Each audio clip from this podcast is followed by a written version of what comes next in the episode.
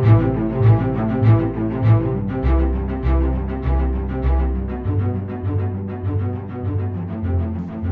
हिंद दोस्तों, आपका स्वागत है हमारे नए episode of the state of play में।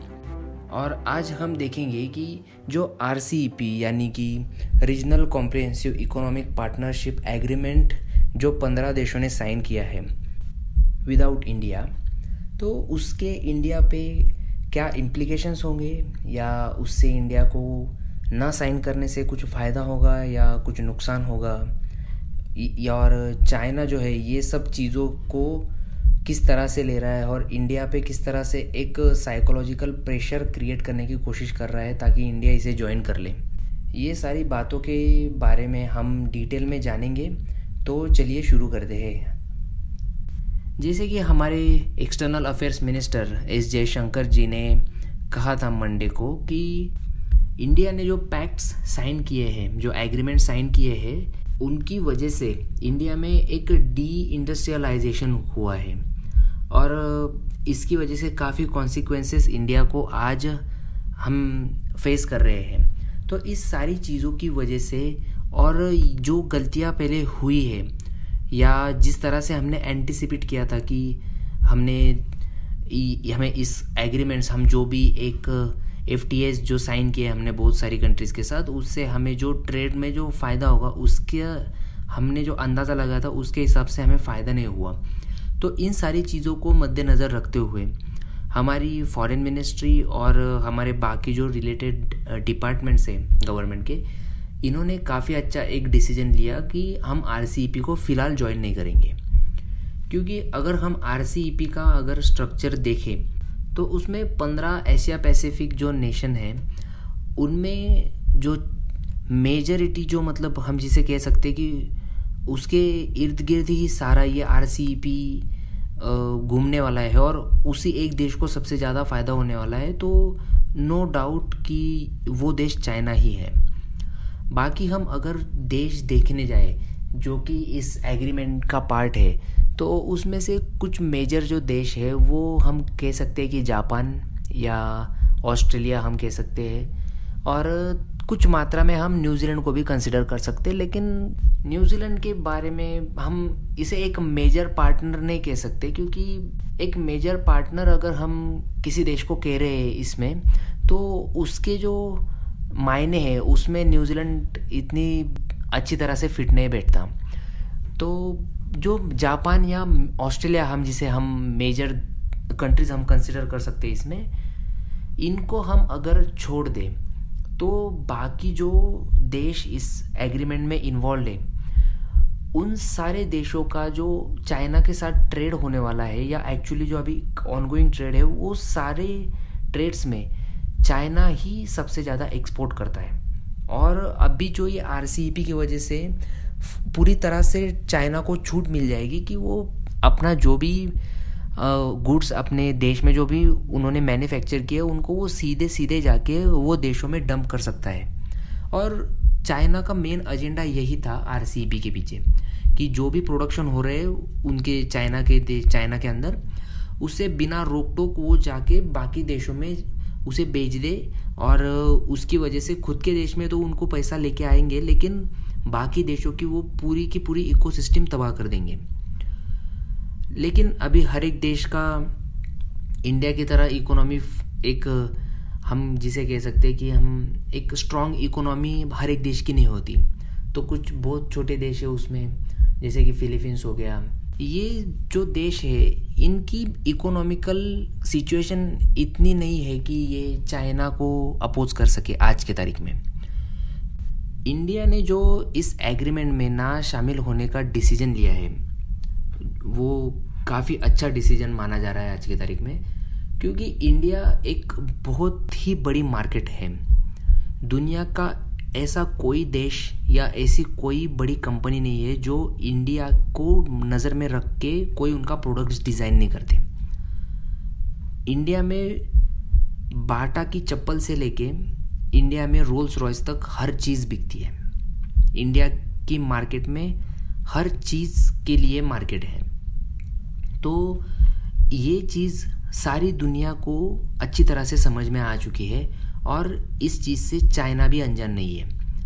और यही एकमात्र कारण है जिसकी वजह से चाइना एक बहुत ज़्यादा प्रेशर क्रिएट करने की कोशिश कर रहा है इंडिया पे ताकि इंडिया आर को ज्वाइन कर ले। एक और जो इम्पोर्टेंट रीज़न मुझे लगता है कि इंडिया की जो आज के तारीख में इंडस्ट्रीज़ है, वो नो डाउट वो काफ़ी अच्छी है, लेकिन वो इतनी कैपेबल नहीं है कि वो इन आरसीपी कंट्रीज़ की जो ऑलरेडी एग्जिस्टिंग या डेवलप्ड इनकी जो इंडस्ट्रीज़ है, उससे वो कोप अप कर पाए, उससे वो कंपटीशन में खरी उतर पाए। तो चाइना ये बात भली भांति जानता है कि इंडिया की जो आज की इंडस्ट्रीज़ है, वो हमारे इंडस्ट्रीज़ यानी कि चाइनीज़ इंडस्ट्रीज़ के जो प्रोडक्शन कैपेसिटी है, उसके सामने वो कहीं ना कहीं फीकी पड़ जाएगी। और इसी चीज़ का चाइना अभी फ़ायदा उठाना चाहता है ताकि आज के तारीख में अगर चाइना चाइना के गुड्स को अगर इंडिया में एक बैरियर फ्री एंट्री मिल जाए तो सिंपल सी बात है, चाइना बहुत सारा जो उनका चाइनीज़ मटेरियल है वो इंडिया में फ्लड कर देगा। उसकी बाढ़ आ जाएगी इंडिया में। और इसकी वजह से क्या होगा इंडियन जो हमारे मैन्युफैक्चरर है, वो स्मॉल से लेके आप लार्ज स्केल तक ले लीजिए, वो एक टाइम आने तक ही वो अब खुद को उस चीज़ से बचा पाएँगे। उसके बाद उन्हें कंपटीशन में टिके रहना काफ़ी मुश्किल हो जाएगा और एज इंडिया ने आर साइन कर लिया होगा तो आर के अंडर इंडिया किसी भी चाइनीज़ या इन बाकी साउथ एशियन कंट्रीज़ या जो भी कंट्रीज़ आर के मेंबर्स है, उनमें से आने वाला जो भी प्रोडक्ट होगा उसे इंडिया रोक नहीं पाएगा पाएगा या उसके ऊपर इंडिया कुछ एक्स्ट्रा टैरिफ भी नहीं लगा पाएगा। इसकी वजह से इंडिया की जो पूरी की पूरी इकोनॉमी जो है, वो कहीं ना कहीं ठप हो जाएगी। और चाइना यही चीज़ अभी करना चाहता है कि इंडिया की जो इकोनॉमी है इंडिया की जो इंडस्ट्रीज़ है, उनकी डेवलपमेंट ना हो और इंडिया की जो मार्केट है, वो एक गुलाम बन जाए चाइनीज़ प्रोडक्ट की। और इसी को चाइना यूज़ करेगा आगे जाके हमारे बॉर्डर डिस्प्यूट्स पे निगोशिएशन टेबल पे। चाइना इस चीज़ को अच्छी तरह से साइकोलॉजिकल वॉर खेल के इंडिया को हमेशा के लिए एक हम अपने मुट्ठी में कैद कर लेगा। और ये चीज़ अगर हमें नहीं होने देनी तो इसके लिए सबसे इंपॉर्टेंट जो ये काम था, वो था कि आर इंडिया आज के तारीख में ज्वाइन ना करे। और वो इंडिया के हमारी अभी की जो एडमिनिस्ट्रेशन है, उन्होंने एकदम सही से डिसीज़न लिया। इन्होंने अच्छी तरह से भाप लिया चाइना के जो मनसूबे हैं और उसकी वजह से उन्होंने सीधे सीधे सीधे उन्होंने इनकार कर दिया कि हम इंटरेस्टेड नहीं है आर ज्वाइन करने में। एक और रीज़न इंडिया इंडिया ने जो रिजेक्ट किया या इंडिया जो वॉकआउट कर लिया इंडिया ने ये एग्रीमेंट से, वो ये है कि इंडिया की जो स्ट्रेंथ है वो आज के तारीख में है सर्विस इंडस्ट्री इंडिया बहुत टाइम से निगोशिएशन में लगा हुआ था कि आप जिस तरह से बोल रहे हो कि एक फ्री ट्रेड सारे के सारे गुड्स का होना चाहिए, उसमें कोई भी रोक टोक नहीं होनी चाहिए रेस्ट्रिक्शंस नहीं आने चाहिए। Okay we can agree on that लेकिन इंडिया की एक कंडीशन थी कि हमारी जो सर्विस इंडस्ट्री है, उसको भी आप उसी सेम वे में बाकी के देशों में एंट्री दीजिए।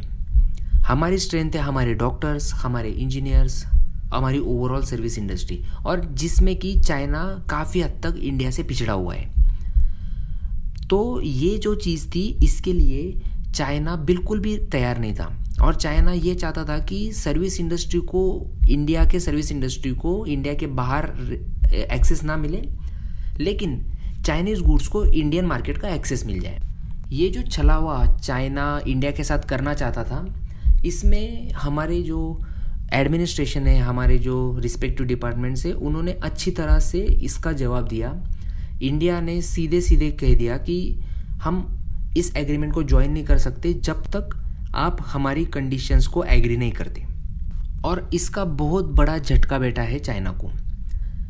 ये जो एग्रीमेंट अभी हाल फ़िलहाल में साइन हुआ है, इसके पीछे रीज़न ये दिया गया है बाकी चाइना और बाकी सारे देशों के द्वारा भी कि ये जो एग्रीमेंट है, ये जो फ्री ट्रेड का जो एग्रीमेंट है, ये हेल्प करेगा कोविड की वजह से जो डैमेज हुआ है उनकी इकोनॉमीज को, उसको रिकवर करने के लिए। लेकिन इसमें सबसे इम्पोर्टेंट बात ये आती है कि ये जो पूरा आरसीईपी जो कंट्रीज़ है, पंद्रह के पंद्रह देश, इसमें सबसे बड़ा एक्सपोर्टर होने वाला है चाइना तो इकोनॉमी अगर ग्रो करनी है इकोनॉमी की जो कोरोना वायरस या कोविड नाइन्टीन वायरस जो फैला हुआ है, इसकी वजह से जो डैमेज हुआ है इकोनॉमीज़ को, इसको अगर हमें रिकवर करना है या इसको किसी भी कंट्री की कंट्री को अगर रिकवर करना है उसकी इकोनॉमी को तो उन्हें उनके देश में एक तो सबसे पहले प्रोडक्शन बढ़ाना पड़ेगा या एक उसके बाद एक्सपोर्ट्स उनको बढ़ाने पड़ेंगे। और सेल्फ कंजम्पशन भी बढ़ाना पड़ेगा और इस तरह से वो एक साइकिल तैयार होगी और जिसकी वजह से कंजम्पशन बढ़ेगा कंजम्पशन की वजह से उनका रिवेन्यू बढ़ेगा रिवेन्यू बढ़ेगा तो और ज़्यादा जॉब एम्प्लॉयमेंट क्रिएट होगी। उसके बाद ज़्यादा रिवेन्यू तैयार होगा तो उससे गवर्नमेंट को टैक्स भी ज़्यादा कलेक्ट होगा और इस तरह से एक साइकिल चालू हो जाएगी और उसकी वजह से कहीं ना कहीं इकोनॉमीज़ को ग्रो करने के लिए या जो भी ये इम्पैक्ट हुआ है, उससे निकलने के लिए फ़ायदा हो जाएगा। लेकिन इसमें सबसे इम्पोर्टेंट बात फिर से वही आती है कि एक्सपोर्ट सबसे ज़्यादा करने वाला है यहाँ पे चाइना तो ये बाकी जो कंट्रीज़ है सारी की सारी, ये इम्पोर्ट करके किस तरह से अपनी इकोनॉमी को सुधारने वाली है, ये एक बहुत बड़ा क्वेश्चन मार्क है। और ये हमें पता चलेगा आने वाले कुछ टाइम में, क्योंकि ये जो आरसीपी का एग्रीमेंट है, ये एक्चुअली मतलब उसको काम करना शुरू होगा दो साल के बाद। अभी एक और इसमें पॉइंट आता है कि चलो अभी इन पंद्रह देशों ने आरसीपी को साइन कर लिया, कोई प्रॉब्लम नहीं। लेकिन इन्हें अपने डोमेस्टिक जो उनका जो असेंबलीज है, उसमें से भी इन्हें इसे रेटिफाई करना ज़रूरी है। और ये अभी देखने वाली बात होगी कि कितने देशों के जो इंटरनल जो उनके असेंबलीज है, वो इसको सम्मति देते हैं। क्योंकि बहुत सारे ऐसे देश हैं जिनके इंटरनल जो उनकी पॉलिटिक्स है डोमेस्टिक पॉलिटिक्स उसमें इस चीज़ को साइन करने के खिलाफ बहुत सारे प्रो, प्रोटेस्ट या बहुत सारे उनके अगेंस्ट बिल्स या बहुत सारी चीज़ें उधर हो रही है। तो ये देखने वाली बात होगी कि कितने देश ये आर जो अभी साइन कर चुके हैं आसियान देश उनमें से कितने ये आर को अपने देश में रेटिफाई कर पाते हैं। इसमें एक और इशू आता है कि अभी हमारा जो एक क्वाड ग्रुपिंग है, जिसमें अमेरिका, इंडिया, ऑस्ट्रेलिया और जापान, ये चार देश मिलके ये एक जो मिलिट्री अलायंस है, उसमें से जो दो देश है, जापान और ऑस्ट्रेलिया, उन्होंने तो आर ज्वाइन कर लिया है। अभी इंडिया ने तो अभी के लिए ज्वाइन नहीं किया है। इंडिया को भले ही उन्होंने ऑब्जर्वेटरी स्टेटस दिया हो, लेकिन India is not a part of the R C P at least for now तो ये ये जो दो देशों ने इसे जो ज्वाइन किया है, इसकी वजह से क्या कॉर्ड पे कुछ इम्पैक्ट पड़ेगा? तो ऑफ़ कोर्स थोड़ा बहुत इम्पैक्ट पड़ेगा। एक साइकोलॉजिकल इम्पैक्ट हम कह सकते हैं। तो जो जापान और ऑस्ट्रेलिया है, वो कहीं ना कहीं थोड़े से, थोड़ा सा उनमें मनमुटाव हो जाएगा कि इंडिया ने ज्वाइन नहीं किया अभी। फिर ऑस्ट्रेलिया ऑस्ट्रेलिया जो अभी अभी फ़िलहाल इतना बहुत सारा चाइना का अपोजिशन झेलने के बाद भी क्वाड में ज्वाइन हुआ तो कहीं ना कहीं ऑस्ट्रेलिया, खास करके ऑस्ट्रेलिया, कहीं ना कहीं सोचेगा कि ये इंडिया ने ज्वाइन कर लेना चाहिए था। लेकिन एक बात यहाँ पे सबसे इम्पोर्टेंट जो हमें ध्यान में रखनी चाहिए कि अमेरिका जो आज दुनिया की सबसे बड़ी इकोनॉमी है, वो आरसीईपी का कभी पार्ट थी ही नहीं। सिमिलरली यूरोपियन यूनियन को भी इन्होंने कभी भी आरसीपी का पार्ट नहीं बनाया। तो हम ऐसा एकदम से हम इस तरह से एक सिंगल डायरेक्शन में सोच के हम ये नहीं कर चल सकते कि अभी हमने आर सी पी ज्वाइन नहीं किया तो जापान और ऑस्ट्रेलिया से हमारे रिश्ते ख़राब हो जाएँगे। तो ऐसा बिल्कुल नहीं होने वाला। क्योंकि सबसे इंपॉर्टेंट बात यह है कि आरसीईपी का जो, इंडिया ने जो स्टांस रखा है आरसीईपी के अंदर ज्वाइन होने के लिए, उसमें मोस्ट ऑफ़ द कंट्रीज़ जो है आरसीपी जो ज्वाइन किए, वो उसमें एग्री करते हैं। लेकिन, जैसे कि मैंने पहले बताया कि ये पूरा जो आरसीपी है, ये आसियान सेंट्रिक नहीं है, ये पूरी की पूरी तरह से ये चाइना सेंट्रिक है। और इसकी वजह से चाइना ने इसे पूरी तरह से नाकार दिया। तो ये जो इंडिया का जो एक पॉइंट है वैलिड पॉइंट है, कि हम क्यों ज्वाइन नहीं कर रहे, इस पे सारे के सारे देश चाइना को छोड़ के ऑफकोर्स ये एग्री करते हैं कहीं ना कहीं। तो इन सारी चीज़ों को अगर हम ध्यान में रखें तो अभी हम एक कंक्लूजन पे, एक फर्म कंक्लूजन पे तो हम पहुँच नहीं सकते, लेकिन इतना तो हम ज़रूर कह सकते हैं कि इंडिया के लिए दरवाजे अब तक बंद नहीं हुए। आरसीपी में इंडिया जब चाहे, तब एंटर कर सकता है। लेकिन जो डिसीज़न इंडिया ने अभी के लिए लिया है, वो इंडियन इकोनॉमी के लिए और इंडिया के जो बिजनेसेस है, उनके लिए बहुत बहुत ज़्यादा हेल्पफुल रहेगा। क्योंकि इससे इंडिया को सबसे पहले तो आरसीपी किस तरह से फ़ंक्शन करेगा? क्या चाइना सच में कॉन्ट्रैक्ट या एग्रीमेंट में जो लिखा हुआ है, उसको सच में उसको वो इम्प्लीमेंट करेगा या अपना जो टेरिटोरियल एक्सपांशनिज्म की जो पॉलिसी है बराबर जो एग्रेशन वो दिखा रहा है अभी के तारीख में सारे देशों पे, वो कंटिन्यू करेगा। ये हमें आने वाले दो साल में अच्छी तरह से पता चल जाएगा। और जब तक इंडिया आर को ज्वाइन करने की डिसीज़न लेगा, तब तक इंडिया के पास टाइम है कि इंडिया अपनी जो डोमेस्टिक मार्केट है, या डोमेस्टिक मार्केट के साथ साथ हम ये भी कह सकते हैं कि डोमेस्टिक प्रोडक्शन फैसिलिटी जो है, उसमें हम ज़्यादा इन्वेस्ट कर सकते हैं। उसमें हम ज़्यादा इनोवेशन ला सकते हैं। और जो कि लाइक माइंडेड कंट्रीज़ है, जैसे कि इसराइल हो गई, या जापान से तो या बाकी बहुत सारी कंट्री जो है, उनसे हमारे ऑलरेडी एफ़ हमने साइन किए हुए हैं। या अमेरिका हो जाए, या यूरोपियन यूनियन की भी बहुत सारी कंट्रीज़ हैं। इनकी हम मदद लें, हमारी जो इंडस्ट्रीज़ है, उसको मॉडर्नाइज करने के लिए अप टू डेट करने के लिए। और जब हम पूरी तरह से तैयार हो जाएँगे कि अभी हम कॉम्पीट कर सकते हैं आरसीपी की जो कंट्रीज़ है उनके प्रोडक्ट्स के साथ। तो इंडिया को आरसीपी को ज्वाइन कर लेना चाहिए। लेकिन अभी के लिए अगर हम देखें तो जो डिसीज़न इंडिया ने लिया है आरसीपी को ज्वाइन न करने का वो हंड्रेड परसेंट करेक्ट है। सो so, इसी के साथ आपसे हम अलविदा लेते हैं। इसी तरह हमारा पॉडकास्ट देखते रहिए और अपनी सेहत का ख्याल रखिए